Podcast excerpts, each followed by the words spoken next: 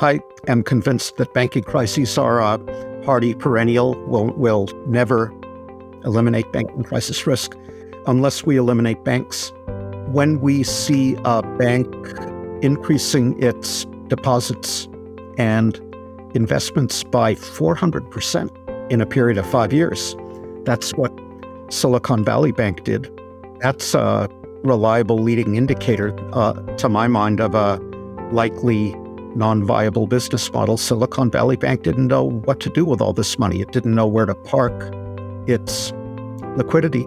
And uh, that was a warning sign, uh, an interesting issue that we will learn more about with the passage of time is why the regulators didn't make more of a fuss about those kind of problems. Imagine spending an hour with the world's greatest traders.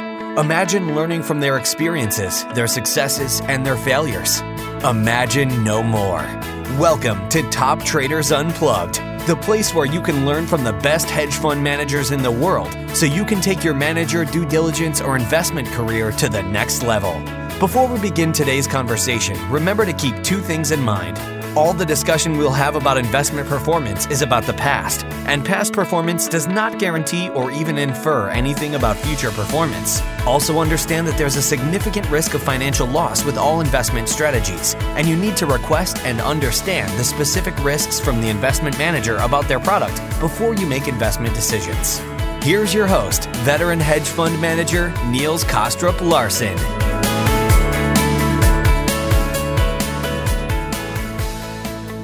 Welcome or welcome back to another conversation in our series of episodes that focuses on markets and investing from a global macro perspective. This is a series that I not only find incredibly interesting as well as intellectually challenging, but also very important given where we are in the global economy and the geopolitical cycle. We want to dig deep into the minds of some of the most prominent experts to help us better understand what this new global macro driven world may look like. We want to explore their perspectives on a host of game changing issues and hopefully dig out nuances in their work through meaningful conversations. Please enjoy today's episode, hosted by Alan Dunne. Thanks very much for the introduction, Niels. Uh, today, it's a great pleasure to be joined by Professor Barry Eichengreen. Barry is Professor of Economics and Political Science at University California, Berkeley. He has published widely on uh, economic history and the international financial system and written a number of acclaimed and influential books, uh, including Golden Fetters and Hall of Mirrors about the Great Depression and um, exorbitant privilege. And his most recent book is In Defense of Public Debt. Professor Barry Eichengreen, it's great to have you here with us today. And it's good to be with you, Alan. Great. Well, we normally get our guests just to give a quick intro to their career path, and obviously you've got an interesting focus, uh, specializing, I guess, in, in economic history and international monetary matters. What what got you to focus on those two areas uh, as an economist? Well, when I was coming up, as it were, international economics was not very widely studied or practiced in the United States. Macroeconomics was closed economy macro the international economy was not as important to the United States in particular as it became later. Globalization was not yet a thing, but I'm a first generation American. Uh, my parents came from Europe, I guess. Uh, by virtue of that, I became aware of the fact that there was a big world out there at a relatively early age. As for economic history, I think it's useful for people uh, if they want to become scholars or, for that matter, anything else to find their niche to figure out what they're good at. And I figured out pretty rapidly that there were other economists who were better at the math than I was, but that I could mine the historical angle, if you will, better than they could. Uh, so it was partly a matter of calculation and partly a labor of love that I enjoy doing the history. So I ran with it. Good stuff. And I mean, economic history is, is probably fair to say, maybe back in vogue now in the last decade or so.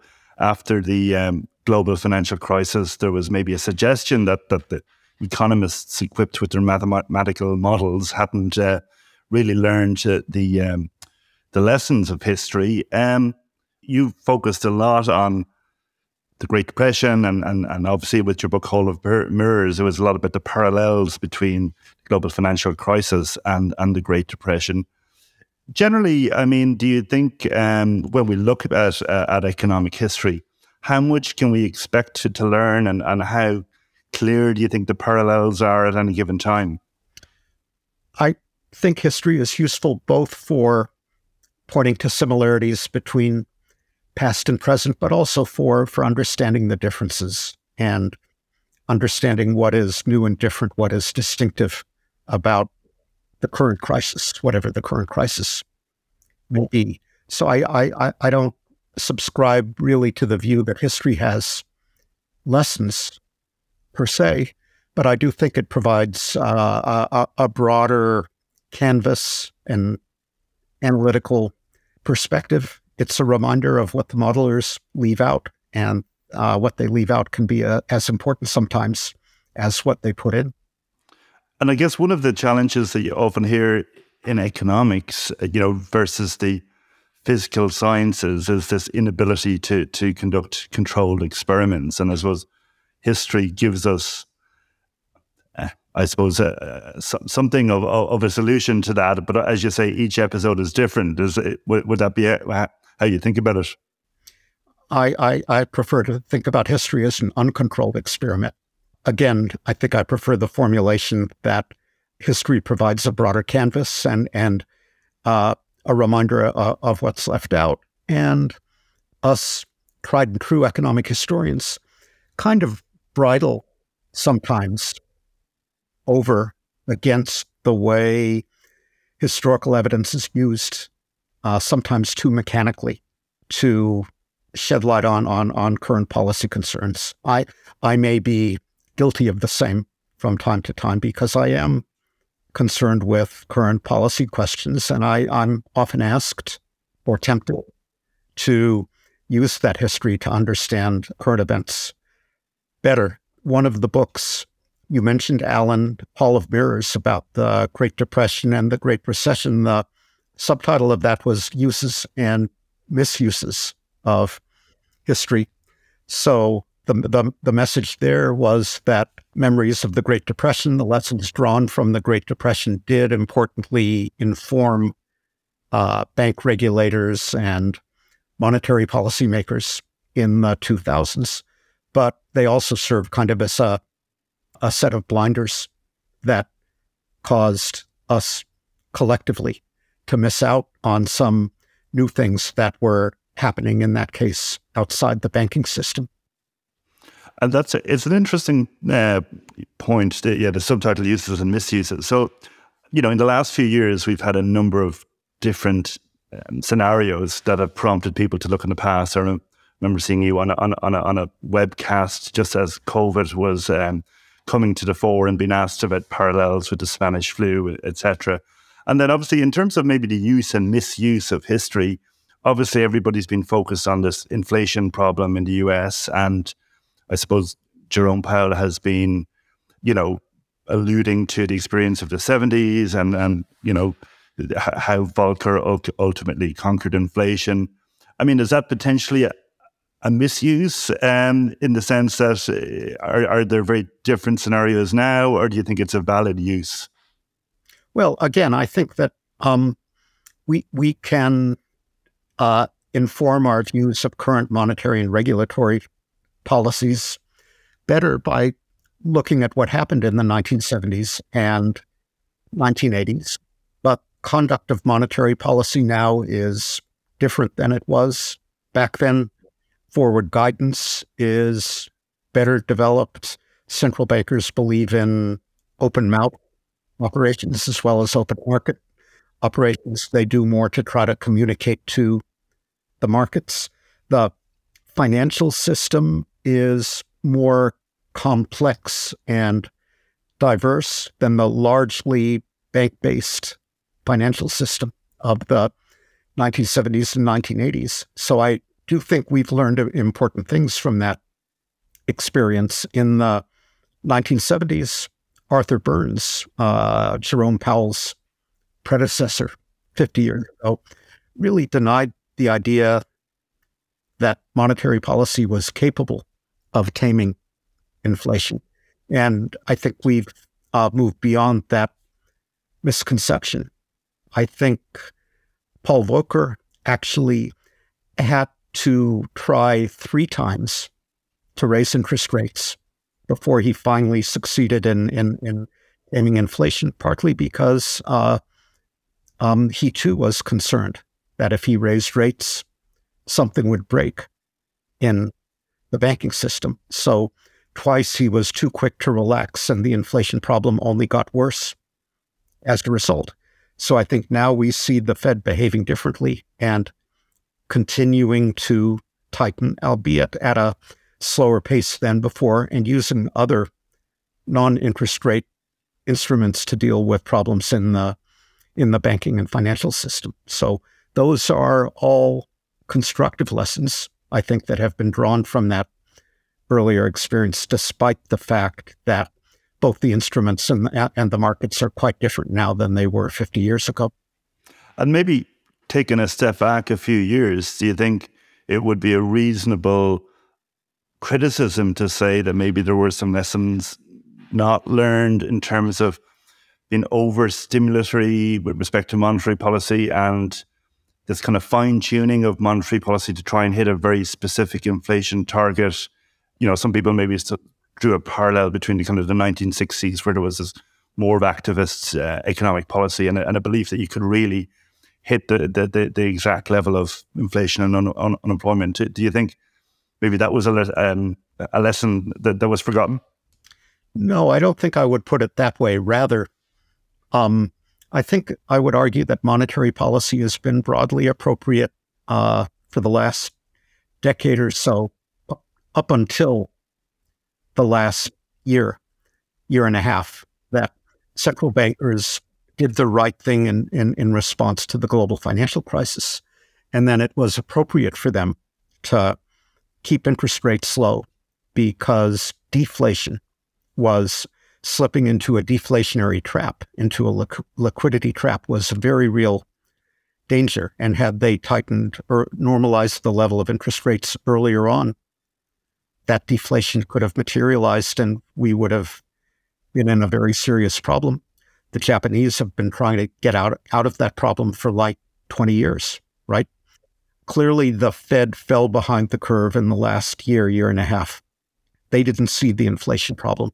But in, you know, to be brutally honest about it, most of us did not appreciate how rapid and persistent inflation would uh, become starting in 2022. So we collectively, with a very few exceptions, fell behind the curve. I think the real problem has been on the fiscal policy front central banks had to keep interest rates so low for so long because there wasn't appropriate fiscal support for recovery in the in the 2010s. Too much austerity, if you will. And then in 2021, there was uh, excessive, uh, superfluous deficit spending. The Biden stimulus of 2021 overdid it. And it, together with the supply chain, supply side problems, produced this near double digit inflation that, that we've been fighting against since. So central banks have been the only game in town if you will. They've had to mop up problems created by other branches of government, if you will. I think by and large, they've done that pretty well. But monetary policy cannot solve all problems. And you mentioned, you know, uh, we've been in, in this tightening cycle, and you know, central banks will, will tend to keep tightening until until something breaks. And you know, obviously, in the last number of weeks, we've had signs of things starting to break as somebody who's looked at, you know, the Great Depression, the global financial crisis, and many other banking runs through history, I mean, how worried are you about what we're seeing in markets at the moment? And and again, I guess interesting to get your perspective on similarities and differences. Well, I I am worried because I think we have seen a demonstration of the power of contagion. Contagious fears of depositor runs and the like have leapt across the Atlantic from all the way from here on the West Coast to Switzerland and, and, and to an extent Germany. And banks that look well capitalized one day can be in serious trouble the next if there's a collective loss of, uh, of confidence in, in, in their business model. We call that a depositor panic. But and, and and I think we've seen how quickly that kind of panic can unfold in our high tech world of chat rooms and uh, webcasts and so forth. So I think there's good reason to worry, and there is some reason to be reassured policymakers are on the case.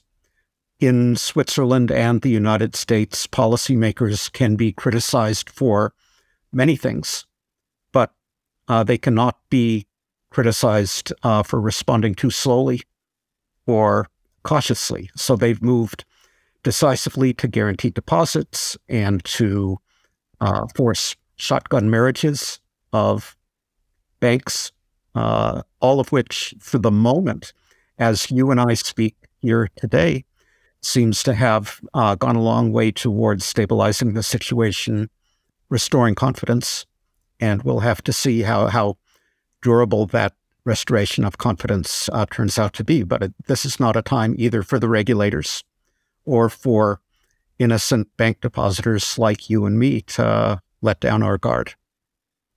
And is that the, I mean, the lesson of history as well, do you think, in the sense that when you get these situations, you know, one, one side is arguing for aggressive responses and the other side is cautioning about moral hazard, etc. And, and that played out, I guess, during the global financial crisis as well. Is is that have we learned that lesson with Lehman that that this is when you get a situation like this that you act decisively straight away and and then worry about the consequences later?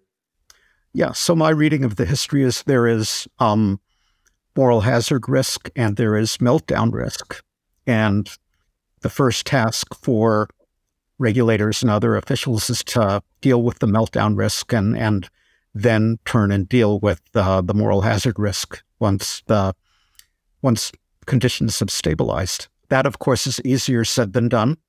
Uh, an example would be after the global financial crisis was uh, contained, regulators and officials in the United States turned to moral hazard risk and they passed Dodd Frank. Dodd Frank was, uh, among other things, raised liquidity and capital requirements for banks, required banks to draft living wills describing how they would wind themselves down in the event of existential threats to their existence. And then we relaxed those rules, of course, in the US for middle sized banks with uh, deposits between 50 billion and 250 billion dollars. And look who got into trouble. Banks uh, exactly uh, in that tier who had been the principal lobbyists in many cases for rolling back that uh, response to the the moral hazard problem. In, interesting. I mean, in terms of the, you know, obviously we're in the midst of a banking strain. Maybe banking crisis is, is a little strong, but but you've obviously studied banking crisis, financial crisis, currency crises. Um, you know, normally economists would point to certain preconditions that might be in place that that might be kind of warning lights in terms of debt and imbalances or and liquidity conditions, etc. When you think about history and, and, and those types of dynamics and look at the current environment now, would you say there's more reason for concern or, or, not based on, on, on, the kind of typical criteria or the t- typical conditions that would be for, for, for financial crises? I am convinced that banking crises are a hardy perennial. We'll, we'll never uh, eliminate them eliminate banking crisis risk unless unless we eliminate banks. And banks serve a Im, Im, important economic and social purpose, in in my view. But when we see a bank increasing its deposits and investments by 400% in a period of five years, that's what Silicon Valley Bank did that's a reliable leading indicator, uh, to my mind, of a likely non viable business model. Silicon Valley Bank didn't know what to do with all this money. It didn't know where to park its liquidity. So it parked it in ultimately unhedged um, treasury bonds, fixed interest rate mortgages, and the like. And uh, that was a warning sign, uh, an interesting issue that we will learn more about with the passage of time is why the regulators didn't make more of a fuss about those kind of problems. So the San Francisco Fed did flag them starting in 2021, but that didn't de- deter SVB from continuing to do what it was doing. I think there are further things that we can do to discourage uh, excessive risk taking by bank management. Uh, in particular, I think in addition to requiring the shareholders and the subordinated debt holders to have skin in the game, in other words, uh, their investments are on the line and will be wiped out if the bank goes under. Management ought to have more skin in the game. So recently we've heard some proposals that management uh, salaries and bonuses should be clawed back in the in the event of failure, big time. And I think that's uh, a fine idea. If you go back in history, many early banks were subject uh, in the United States, for example, to what was called double liability, where uh, if the bank went went under, not only would the owners of shares lose the current value of those shares, they had to pay back the par higher par value of those shares. So that's a historical analog to what people are, are proposing today. Interesting. And we had um, the economist William White uh, on this podcast going back a, a, couple of months, and you know, I suppose his very much the kind of BIS view of of the world. Obviously, he was formerly chief economist at the BIS, and I suppose you know he, I, I, he he describes the global economy as a, a complex adaptive system, and, and and because of that, crises are going to be a recurring phenomenon. Um, almost in you know, in, it's an almost inevitable because of human error and behavioral biases, and and just the the the, the setup of the, the the markets and the economy. Would would you share that, or do you think that's excessively pessimistic um, perspective on on financial crises? I think crises uh, will all, always be with us. They result from human error, as as you explained, Alan, but they also result from asymmetric information. Not everybody knows what is lurking in, in, in the balance sheet or the business model of a relatively opaque financial institution or other economic uh, entity so people trade on rumor as well as fact, and ru- rumors can get out of hand, can have a life of their own. Uh, banks are intrinsically fragile uh, because they are leveraged and because they engage in maturity transformation, meaning they can quickly get into liquidity problems. We, we've learned this is why you need a lender of last resort why you need more stringent regulation than the political system tends to deliver. We're, we're uh, unlikely to get rid of the problems uh, uh of short termism and self dealing that afflict our politics. So, regulation is not going to be sufficient to abolish problems uh, uh of financial instability. So, that is a longer winded way of saying what Bill White said in your earlier podcast. Fair enough. Um, obviously, you've you've written a lot about the international monetary system and, and the dollar, and so you've written some recent uh, stuff uh, as well on it, and you you wrote the book. Um, exorbitant privilege uh, probably about 10 or 12 years ago now and i think at that time probably quite a topical um, um, forecast to say, you know, that, that, that ultimately the dollar would be replaced and uh, by by either the euro or, or the renminbi, and and obviously we've moved on another decade, and, and and the dollar seems to be as strong as ever. But but but after the you know the Ukraine um, the Russian invasion of Ukraine, there was this you know suggestion about you know that that that might be a risk for the dollar again with the weaponization of, of the dollar. So curious. Um, I, I read an article from from Paul Krugman actually re- recently, and he said basically no, and he kind of concluded. So no, the dollar's dominance isn't under threat, and even if it was, it wouldn't be a big deal, which seemed a bit a bit blasé from somebody in the financial markets who, you know, watches the dollars going up and down. Would you agree with the kind of the Krugman view, or or not? Or you, so on those two points, is is its dominance under threat, and and and if it was, would that be a, a significant issue um, for for financial markets?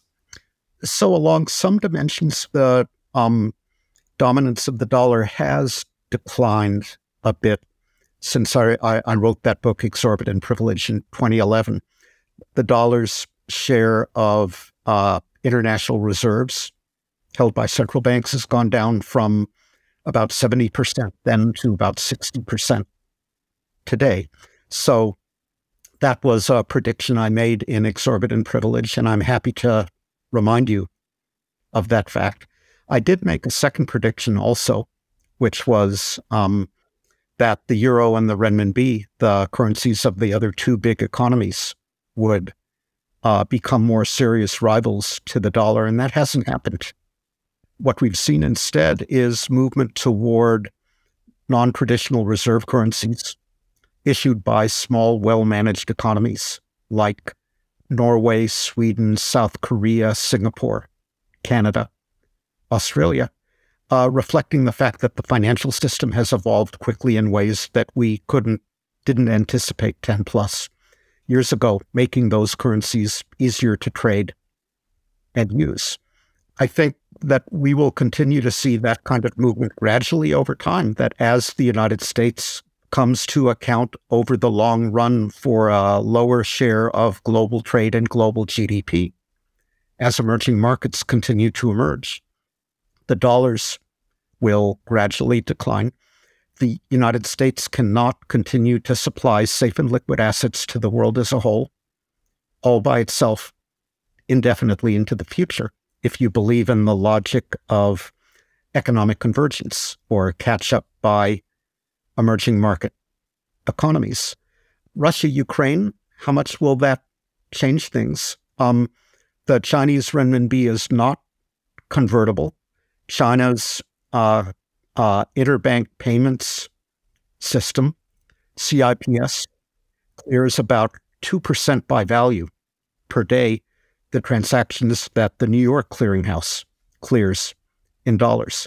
So countries are going to be looking to China as an alternative to uh, the New York clearinghouse and the dollar and SWIFT for doing their cross border transactions but China has a long way to go before its currency is halfway as attractive as the dollar. If the dollar loses its exorbitant privilege, how much difference would that make? Depends on the circumstance, uh, it seems to me. Under normal circumstances, not a whole lot of difference. Uh, people like Frank Warnock at the University of Virginia estimate that the US government can borrow at interest rates maybe 20 or 30 basis points uh, lower than otherwise because there's this captive market of central banks and sovereign wealth funds holding US Treasury securities. And there may be some uh, commensurate benefit to US corporations. Useful, but, but not gigantic. There's convenience value to US banks and firms being able to do foreign business in their own currency. They don't have to buy hedges against exchange rate movements. But under unusual circumstances, when there is a crisis of one sort or another, the dollar doesn't collapse. People flee uh, the flight for safety into uh, is into the dollar and into U.S. Treasury bond markets. So that's kind of an automatic form of insurance for the United States. So I agree with Professor Krugman about uh, what is true in normal times, but there is that important exception.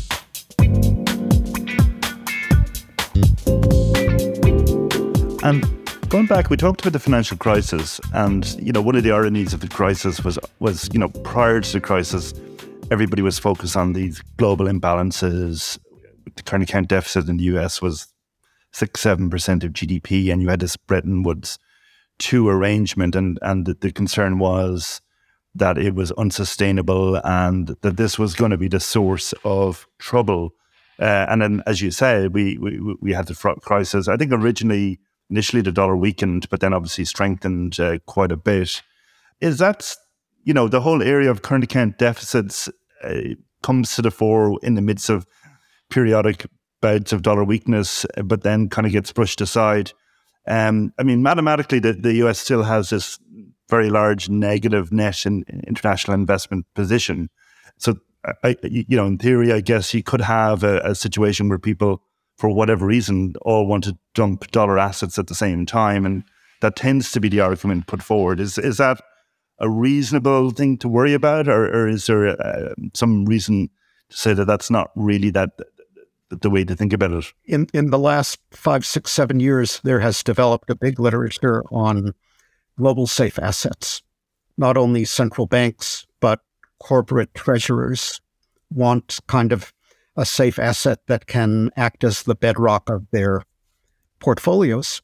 And the US remains the, the dominant provider of those safe assets for the moment. So uh, it's conceivable, but highly unlikely, with one exception, to which I'll come in, in, in a moment, that there could be run on the US Treasury with everybody dumping, foreigners dumping their Treasury bonds en masse in the same way that one could have a run on uh, Silicon Valley Bank. The one exception, of course, is something that you and I haven't touched on and that we have all been mer- mercifully distracted from by the banking crisis, which is the debt ceiling crisis. So this will come around again in August or September when the US Treasury is not going to be able to pay its bills. And it will have to decide who not to pay including possibly the bondholders. Um, and that could really, if that happens, that could really change the perception internationally about the safe asset quality of U.S. Treasury bonds. Uh, people would be looking around more seriously for alternatives. And uh, if there are alternatives to get into, they will be trying to get out of treasury bonds, at least um, going forward. We collectively have cried wolf before about the debt ceiling, starting in 2011, but but a couple of times 2013. After that, I think the uh, problem is much more serious now than it was on those previous occasions. So the typical scenario is that Republicans demand spending cuts as the price for raising the debt ceiling. They don't get everything that they're asking for, but in the end, they compromise or they back down to avoid financial disaster. This time, there is a wing of the Republican Party that would welcome financial disaster and that is not inclined to compromise or back down. And whether the Republican leader of the House can bring along enough of his members to support uh, a compromise spending bill and uh, to support raising the debt ceiling, I think is is a real, entirely open question. And so, obviously, that risk that you present is very much, I guess, you've got the mechanical risk of a bondholder of, of not getting your, your, your coupon payment, and then obviously you've got, I suppose, a credibility. Um, or a lack of credibility about US policymaking, a risk premium associated with that there are two obvious reasons for, for, for why the dollar might come under pressure. I mean, on the other side, you know, if you if the debt ceiling gets resolved and you had much higher spending in the US and for whatever reason over the next 10 years and, and, and generally higher inflation profile, um, presumably that that that could alter the uh, the confidence in in the dollar hypothetically as well. Well, if you look out 10 years, the Congressional Budget Office forecasts that on current law, the public debt in the hands of the public, federal government debt in the hands of the public will rise from 100% of GDP to 108% of GDP. Is that uh, catastrophic, uh, unsustainable trajectory? Uh, doesn't seem so to me. Uh, if you're concerned about it, the solution to it is to raise taxes. If you look out further, there then does develop, for demographic and other reasons, a real problem of debt sustainability. Um, we have some time to address it. Am I confident that we have the political will will to do so? Not entirely, but I don't think it's a problem that will materialize and threaten to demoralize financial markets and undermine confidence in the dollar for uh, un, un, until a number of additional years pass. So have me back on in 2033 and we can talk about it. Fair enough. Um, I mean, you mentioned how the euro and the renminbi haven't really um, taken up that um, mantle as as kind of real competitors to, to the to the dollar. Um, and obviously, the euro has had its own you know challenges. Obviously, we had European uh, debt crisis immediately following the uh, global financial crisis.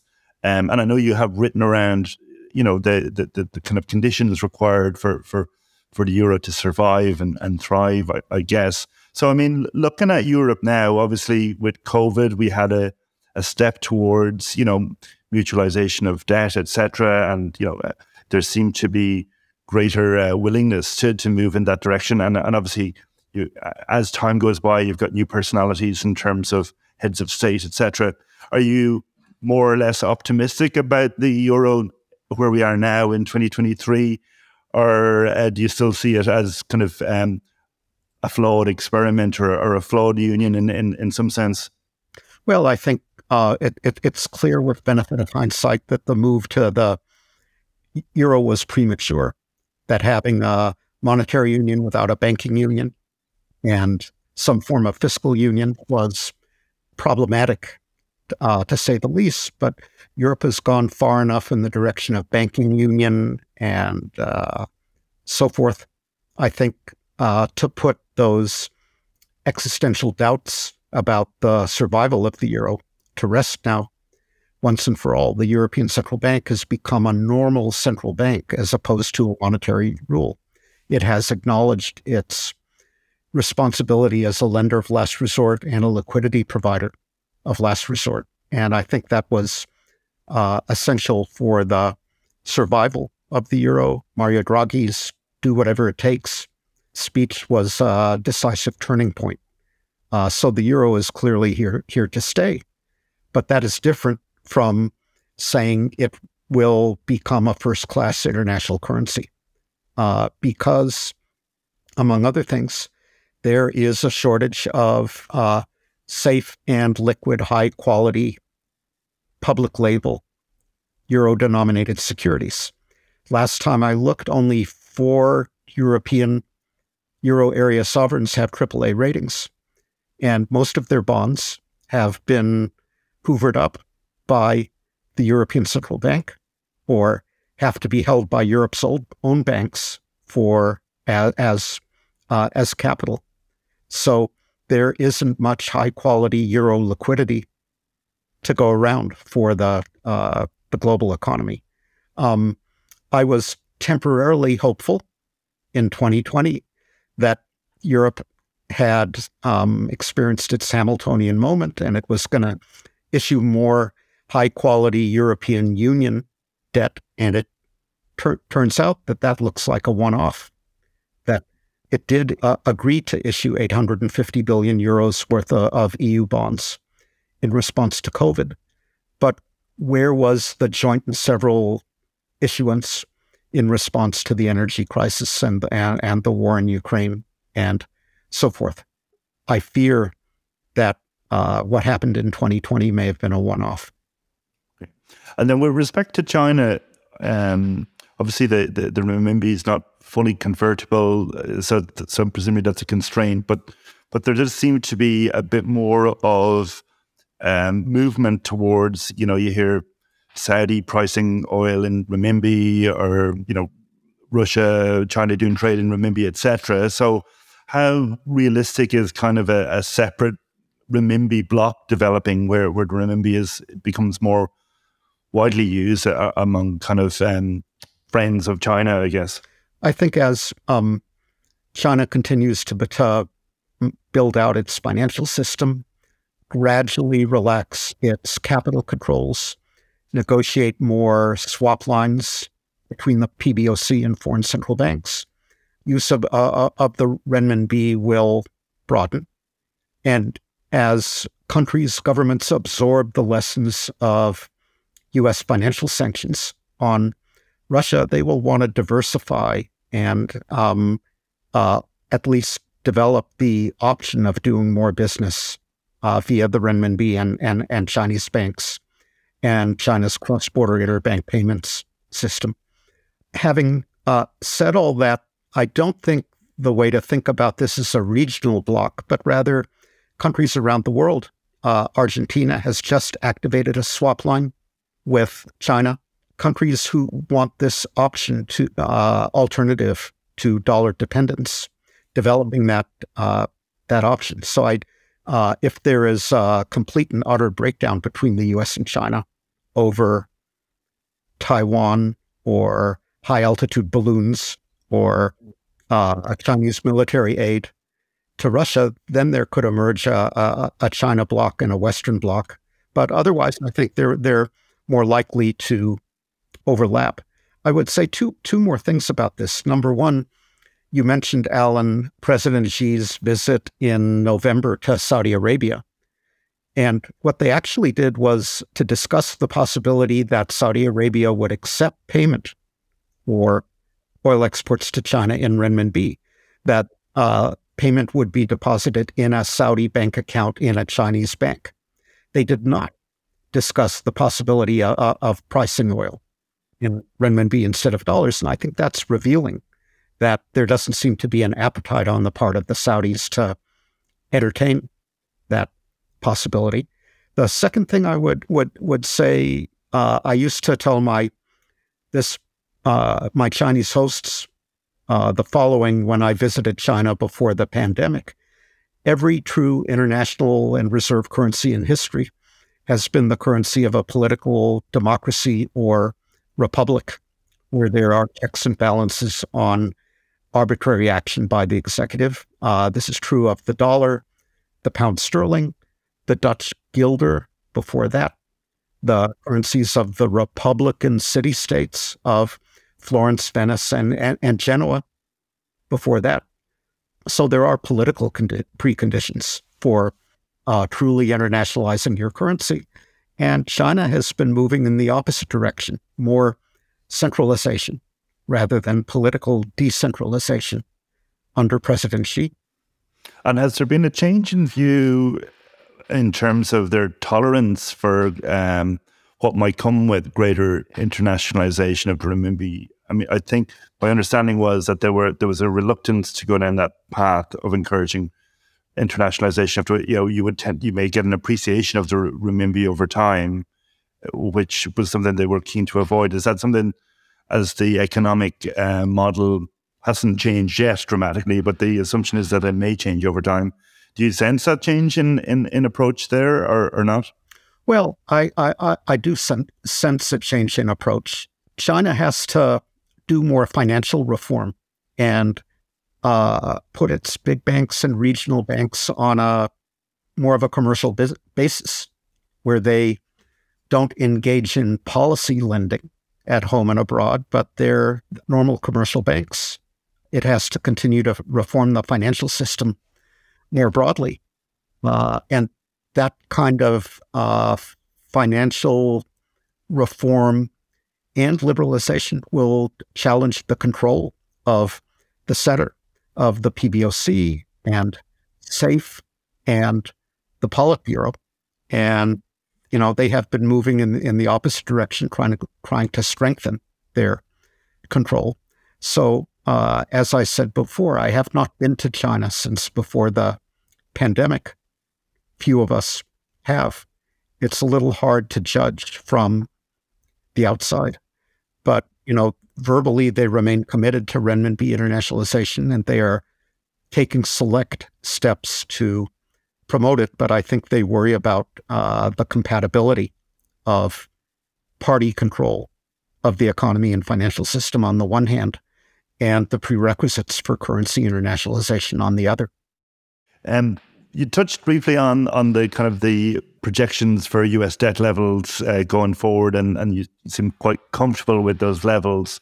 And there is, and obviously you've written about this in your most recent book, um, in defence of public debt. So clearly, well, presumably you felt the need to make the case to, to defend it. I guess that's part of the political environment we're in now. But has that case changed? Do you think? Obviously, you know, if you look at the Maastricht criteria, it used to be kind of sixty percent of GDP seemed to be a cutoff for the Europeans, and then, you know, following the global financial crisis, you know, the Rogoff Reinhart research around 90% got a lot of attention. Is there a general recognition now that these higher debt levels are okay? Or I guess coming out of COVID, a lot of people were saying these debt levels are way too high. We're going to have to see financial repression. Um, that that that that policymakers are going to let inflation be higher than expected to to to erode the value of the debt. Where, where do you stand on that? When, whenever I'm asked about this, I remind the interviewer that the debt to GDP ratio has two parts. And uh, the more successful you are at growing the denominator, the less worrisome is given level of debt or a given debt ratio. The World Bank came out yesterday with a new set of projections for the world economy and for developing countries in particular, and they've scaled back their uh, forecasts for emerging markets and developing countries in particular. So that makes me more concerned about uh, now heavier debts in the emerging and developing world. When we talk about uh, advanced countries, we, we know that for us, 75, 80% of GDP growth is productivity growth. Our labor forces are shrinking, and uh, much of our investment uh, is replacement investment to make up depreciation of existing capital stock. So uh, economists are are not good at predicting productivity growth. You know, it's the residual of our total factor productivity calculations. It Robert Solow put it, it's a measure of our ignorance. So you tell me what productivity growth is going to be over the next 10 or 20 years. There is a scenario in which artificial intelligence is going to be deployed to uh, take over a lot of tasks that are being routinized more quickly than we ever thought possible, and where productive workers are redeployed to, to doing other more specialized, more productive things. So I can imagine a scenario where the debt problem is not a problem because we grow out from under it. That that's a, a happy scenario uh, I find it harder to imagine a scenario where uh, U.S. politicians sit down and and achieve a meeting of the, the, the minds about how to balance the budget and, and bring this problem under control. So, book you mentioned in defense of public debt describes on on the one hand how governments with good reason uh, issue public debt big time in response to emergencies be they a pandemic or a financial crisis or a war, but prudent governments then retire some of that debt or at least reduce the debt ratio when the crisis passes. So we're much better at doing the first than we are at doing the second. You asked me at the top of the hour about meltdown risk and moral hazard risk. We're, we're similarly much better at addressing the first than we are at the second. So you can you can see a pattern here. Yeah. And I think that's exactly the point where, a lot of people would probably have a concern that during COVID, we got used to, you know, um, issuing lots of uh, checks and uh, financial supports. And, and obviously, we're, we're seeing that again with the energy crisis, at least uh, here in Europe, obviously, with energy costs effectively being subsidized effectively. So, on the one hand, you know, central bank trying to tighten monetary policy, but effectively uh, on the fiscal side, you're seeing some um, stimulus effectively. So I, I think that's part of the concern that that, that maybe we've had that, um, you know, um, obviously going back a few years, modern uh, monetary theory, you know, was, was to the fore, etc. And, and and obviously there's been a sea change away from accepting austerity to to a greater political uh, acceptance of, of higher spending. It seems. Would you agree agree with that?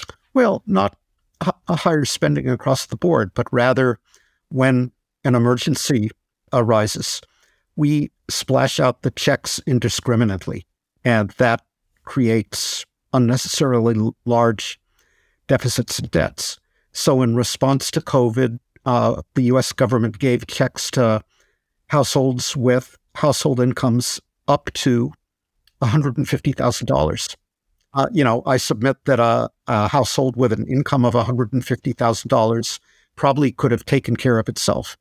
And similarly, uh, checks in a variety of European countries to deal with the energy bill were provided indiscriminately across the board to everyone, as opposed to being means tested. Uh, so clearly, politicians find it hard to provide emergency support to those most in need without providing it more broadly because they need everybody's votes if they're going to be reelected. There is a systemic problem here.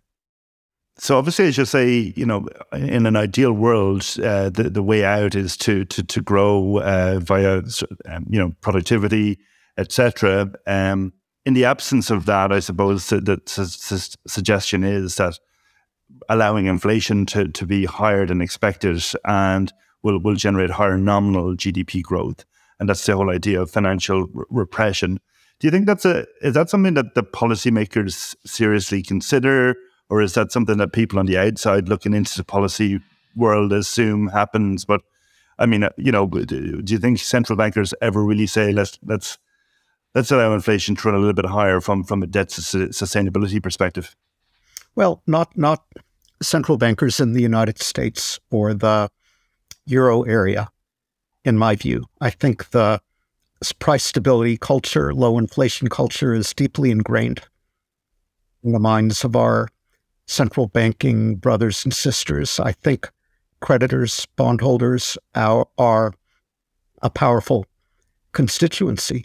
So, um, we have succeeded in inflating away part of the debt burden in the last year or so, but interest rates are now headed up. So I think that opportunity is pretty much past. The other way that economists think about debt sustainability is in terms of R minus G. In other words, real inflation adjusted interest rate relative to the rate, rate of growth of real output, real GDP the real interest rate moves slowly uh, to all appearances. I think there are some signs that it may be headed up, at least modestly. The real interest rate depends on the balance of global savings and global investment, with China growing more slow, slowly and saving less. Ben Bernanke's global savings glut will diminish or go away. And I think there is likely to be a surge of investment coming from uh, the climate change and energy crisis and the security and military crisis. So, if global investment goes up relative to global savings, we'll have a higher real interest rate. Uh, and that will make that sustainability correspondingly more difficult. If we can grow the real economy more successfully, uh, echoing that earlier discussion you and I had, uh, that will make the debt burden lighter.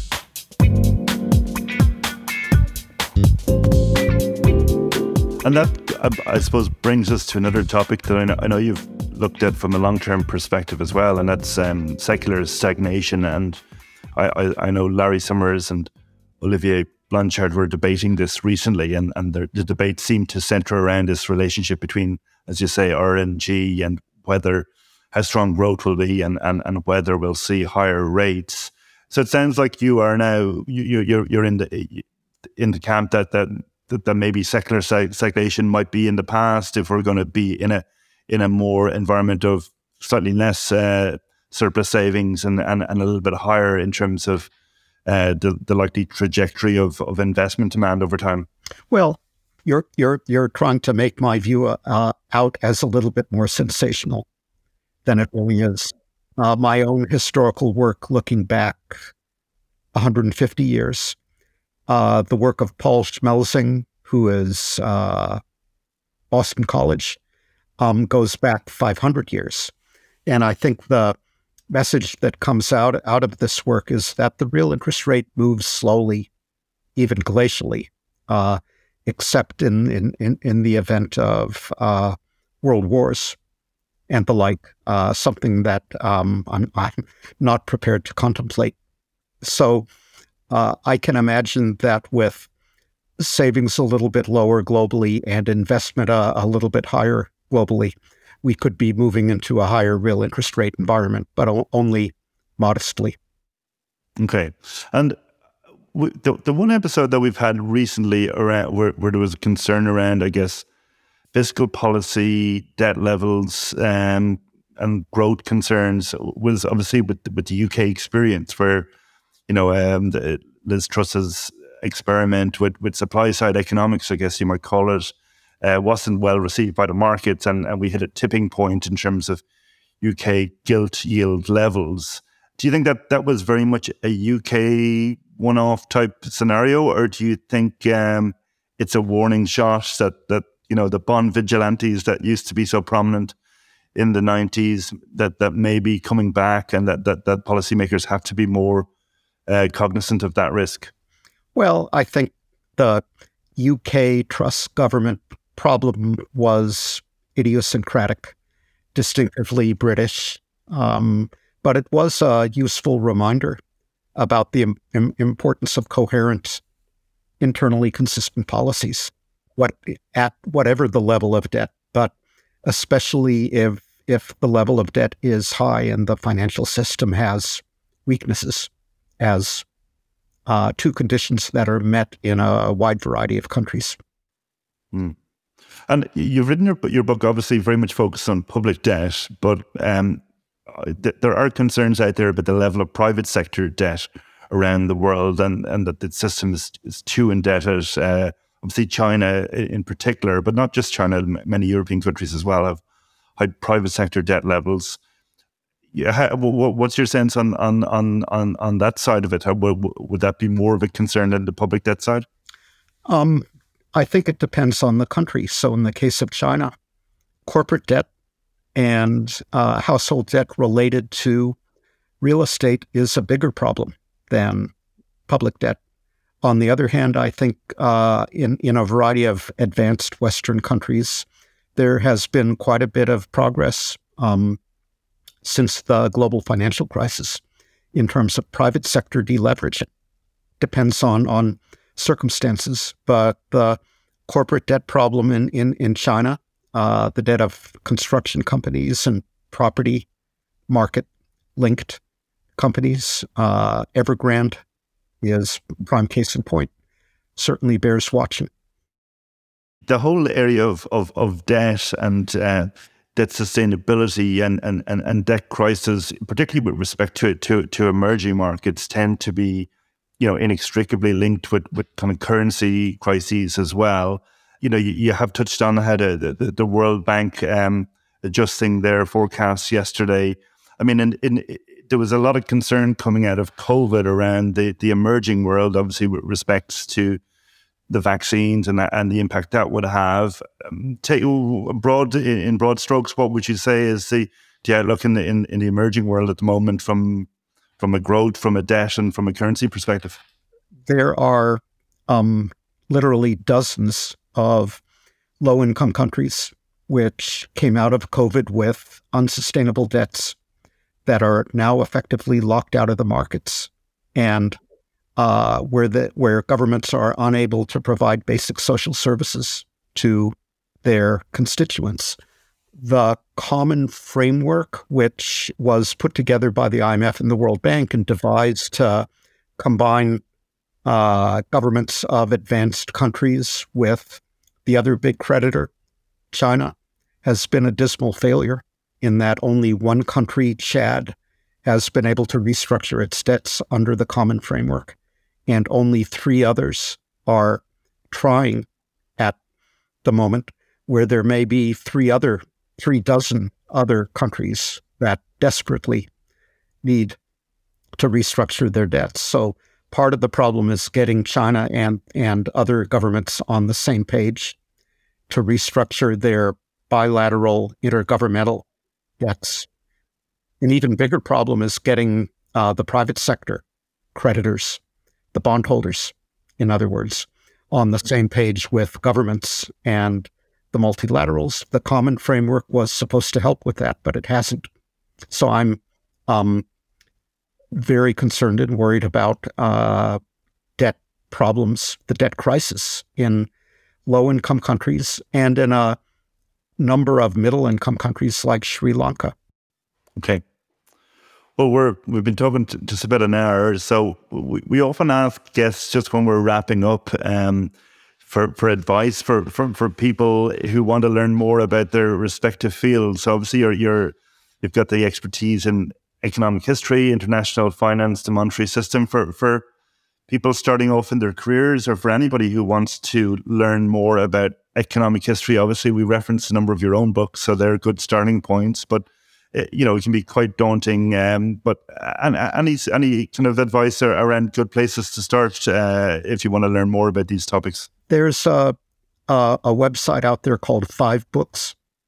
Asks uh, wise men and women for recommendations uh, of books in different fields, and they've done this for economic history recently, asking actually a UC Berkeley student, Davis Kedrowski, uh, for recommendations. They've asked uh, me in the past and other economic historians as well. So I would go there. Well, that's great. Well, Professor Eichengreen, thank you very much. This has been a, a fantastic, uh, insightful uh, conversation. So thanks very much for, for speaking to us today. So make sure to follow Barry's work because obviously you can hear from today's conversation, we're living in a, a very interesting global macro driven world. So it's as important as ever to be up to speed and informed on all things global macro. So from all of us here at TTU, thank you for tuning in. We'll be back soon with more exciting episodes, so stay tuned. Thanks for listening to Top Traders Unplugged. If you feel you learned something of value from today's episode, the best way to stay updated is to go on over to iTunes and subscribe to the show so that you'll be sure to get all the new episodes as they're released. We have some amazing guests lined up for you, and to ensure our show continues to grow, please leave us an honest rating and review in iTunes. It only takes a minute, and it's the best way to show us you love the podcast. We'll see you next time on Top Traders Unplugged.